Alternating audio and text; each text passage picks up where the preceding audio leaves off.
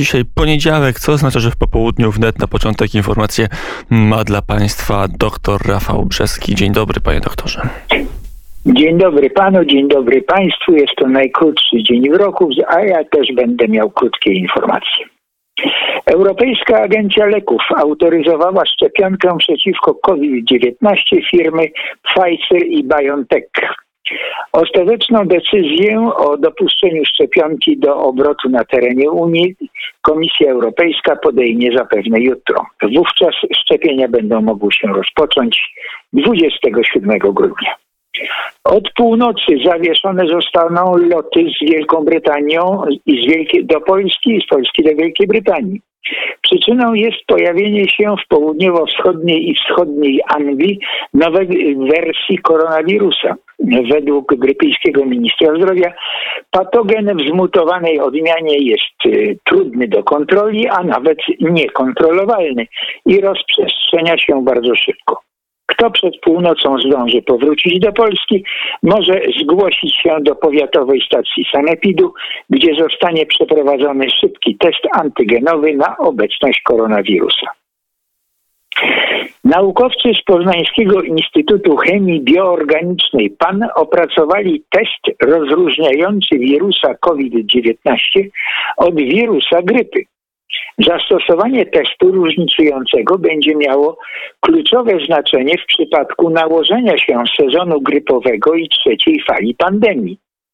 Polski test pojawi się na rynku na początku przyszłego roku i będzie dostępny w podobnej cenie co test wykrywający wyłącznie wirusy COVID dziewiętnaście. Jeśli ktoś liczy, że my pod groźbą odebrania środków zamienimy naszą politykę, to się myli, oświadczył prezes PiS Jarosław Kaczyński w wywiadzie dla Dziennika Rzeczpospolita, dodając, że oddawanie suwerenności Polski nie jest zadaniem naszej formacji. W żadnym wypadku nie będziemy ustępować, podkreślił lider Zjednoczonej Prawicy i zapowiedział zaprezentowanie w Parlamencie Europejskim za pośrednictwem Grupy Europejskich Konserwatystów i Reformatorów własnego projektu kształtu konstrukcji europejskiej. Byłaby to wizja Konfederacji Europejskiej, zintegrowanej Europy, która będzie realnym supermocarstwem, ale która będzie zostawiała dużo więcej swobody państwom narodowym. Zdaniem prezesa PiS czas nie sprzyja nowym wizjom, ale zdarza się tak, i to czasami, że pewna idea wydaje się bez znaczenia albo jest nie dość doceniana, a później zyskuje ogromne znaczenie. Jarosław Kaczyński uzupełnił swoją zapowiedź optymistycznym stwierdzeniem: mam nadzieję, że z czasem będziemy mogli zaproponować nowy traktat, a w zasadzie traktaty, bowiem obecnie w Unii Europejskiej traktaty nie są przestrzegane. Negocjatorzy Komisji Europejskiej i Wielkiej Brytanii zapewniają, że dwoją się i troją, aby na pięć przed dwunastą osiągnąć brexitowe porozumienie, a tymczasem brytyjska administracja spokojnie wydaje firmom i pracownikom instrukcje, ostrzeżenia i pożyteczne rady. Ministerstwo Środowiska, Żywności i Problemów Wiejskich skierowało do pracodawców zatrudniających kierowców ostrzeżenie, że jeśli dojdzie do twardego brexitu, to po pierwszego stycznia będą obowiązywać unijne przepisy regulujące bezpieczeństwo biologiczne, w tym rygorystyczne zakazy wywozu produktów spożywczych pochodzenia zwierzęcego, takich jak na przykład wędliny lub ser. Resort ostrzega więc, że w odniesieniu do kierowców unijne rygory obejmują także przygotowane na drogę kanapki z szynką lub z serem. Dotyczy to również kierowców i pasażerów samochodów osobowych, a więc ministerstwo zaleca, aby przed wjazdem do Unii Europejskiej sprawdzić samochód oraz bagaż i przed przekroczeniem granicy zjeść lub wyrzucić zakazane produkty. Kanapki to problem przyszłości, a dzisiejsza sytuacja kierowców tirów odciętych na Wyspach Brytyjskich robi się wręcz katastrofalna. Z powodu zmutowanej wersji koronawirusa kontynent odciął się od Wielkiej Brytanii i tysiące ciężarówek już stoi, tysiące już stoją na parkingach oraz na autostradach prowadzących do przystani promowych i eurotunelu. Brak wody, brak toalet, brak możliwości kupienia żywności sprawiają, że los kierowców jest dramatyczny. Rzecznik Francuskiej Federacji Przewoźników poinformował, że kierowcy francuscy oraz kontynentalni odmawiają przewiezienia ładunków na drugą stronę kanału La Manche i wkrótce w Wielkiej Brytanii zabraknie towarów dowożonych z kontynentu transportem samochodowym.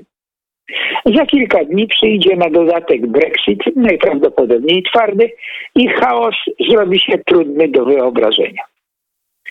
Przed tygodniem podawałem pierwsze informacje o hakerskim ataku na instytucje państwowe i wielkie korporacje w Stanach Zjednoczonych. Obecnie amerykańskie media i politycy coraz głośniej oceniają, że tej miary atak można przyrównać do skrytej agresji bez wypowiedzenia wojny. Kto jest agresorem, wskazał sekretarz stanu Mike Pompeo, którego zdaniem jest całkiem jasne, że w działaniu angażowane są Rosjanie.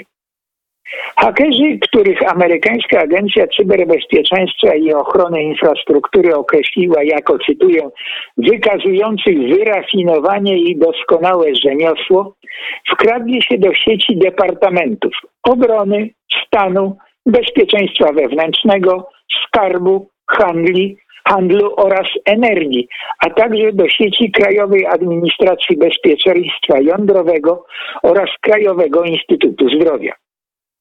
Prezes Microsofta, Brad Smith, poinformował, że spenetrowane zostały sieci co najmniej czterdziestu instytucji rządowych, think tanków oraz dużych korporacji. Inne źródła oceniają, że hakerzy spenetrowali co najmniej osiemnaście tysięcy sieci różnej wielkości.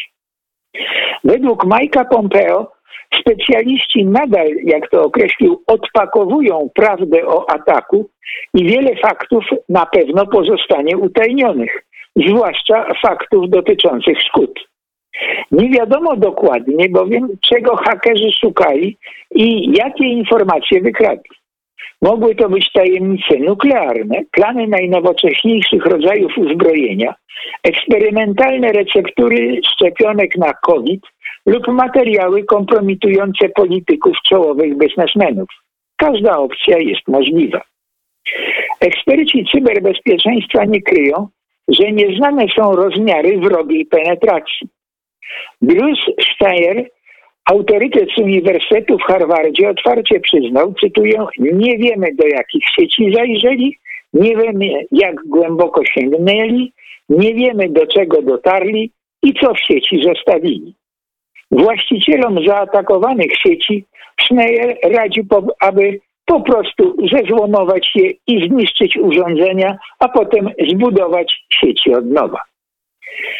I na zakończenie kolejna informacja o tajemnicy, ale to jest o tajemnicy takiej trochę dziwnej, albowiem o zagadkowej strukturze, która pojawiła się w środę rano przed niewielką knajpką w Fort Pierce na Flory- Florydzie.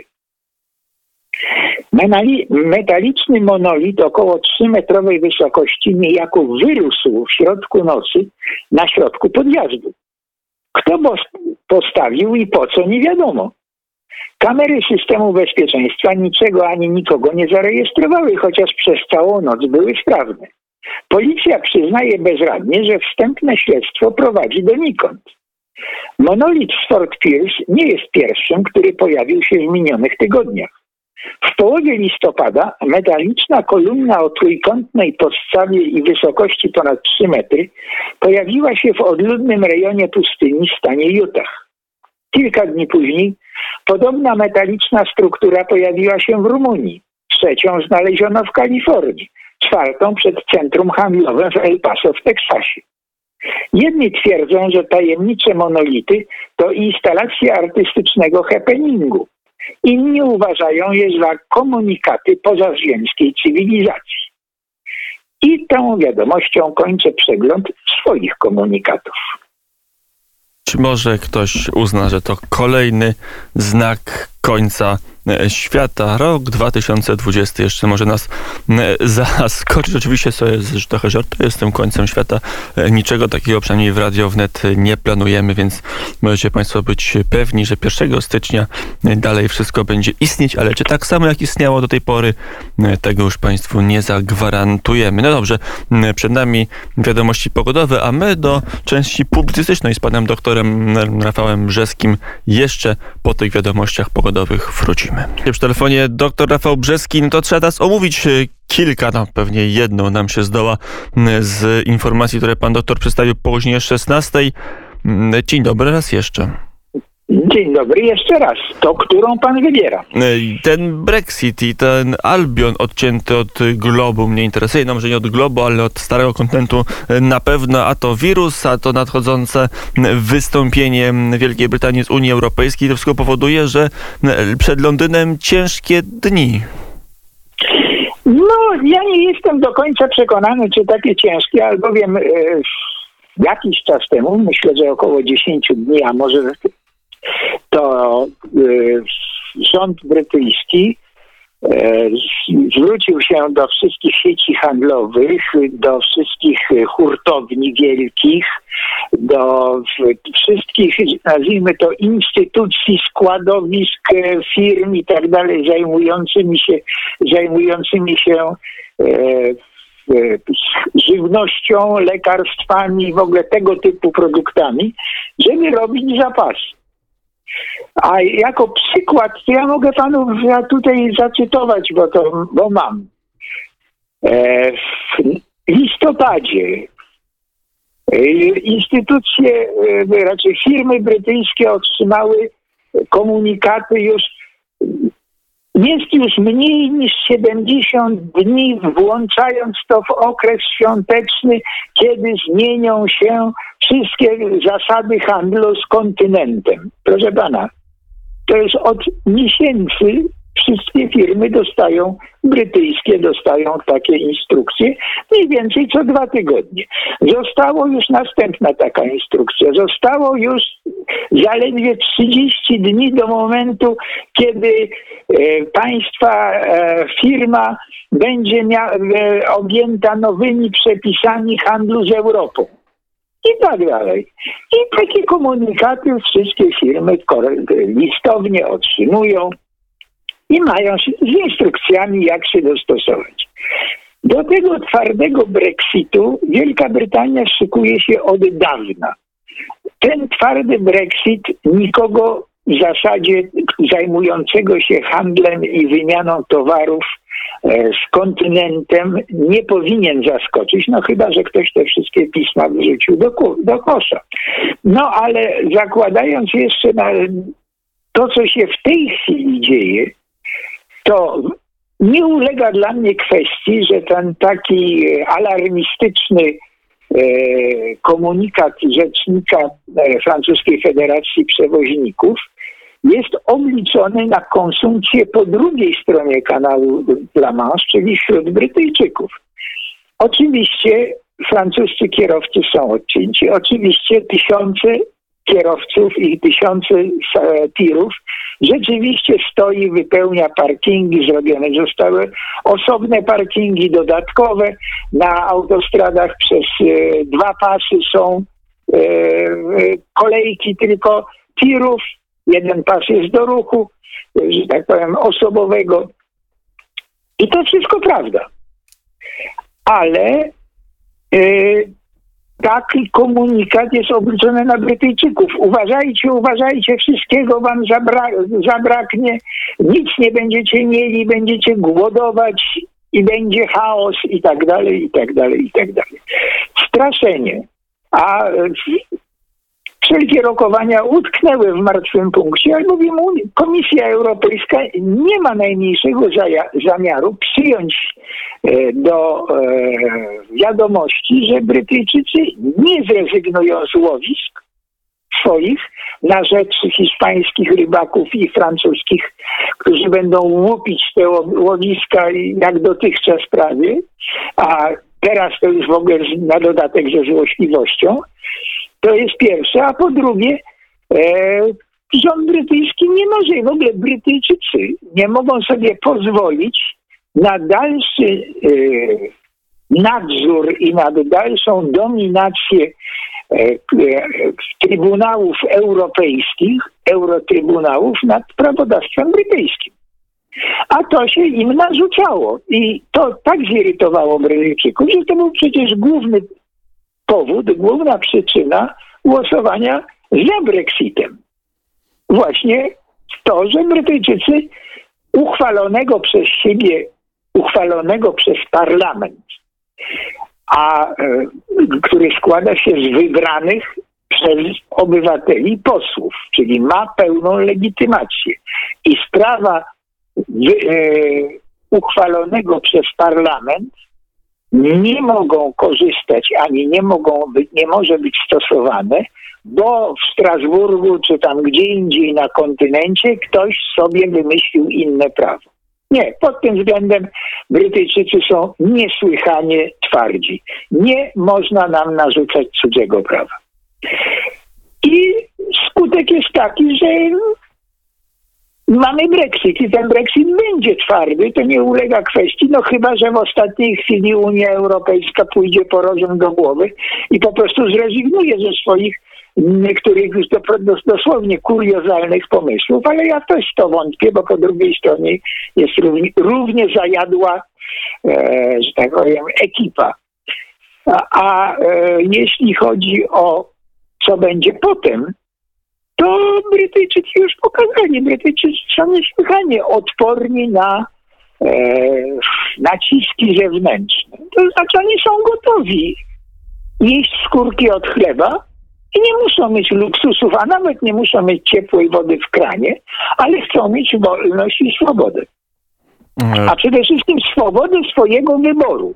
I to jest najważniejsze, dlatego że to jest mój wybór, to są moi posłowie, O, ja tego chciałem, ja tak głosowałem w referendum, w związku z czym tak ma być.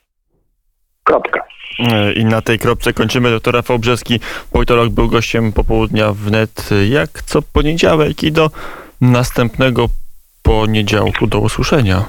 Bo się zobaczcie, tak zawahałem się, ale, ale następny ale to poniedziałek, będzie, to będzie poniedziałek dwudziesty ósmy. I to ósmy, już... Tak, dwudziesty ósmy, w związku z czym być może już będzie można się zaszczepić na koronawirusa. Przeciwko I koronawirusa. O tym pewnie porozmawiamy, bo poniedziałki są w tym roku pracujące.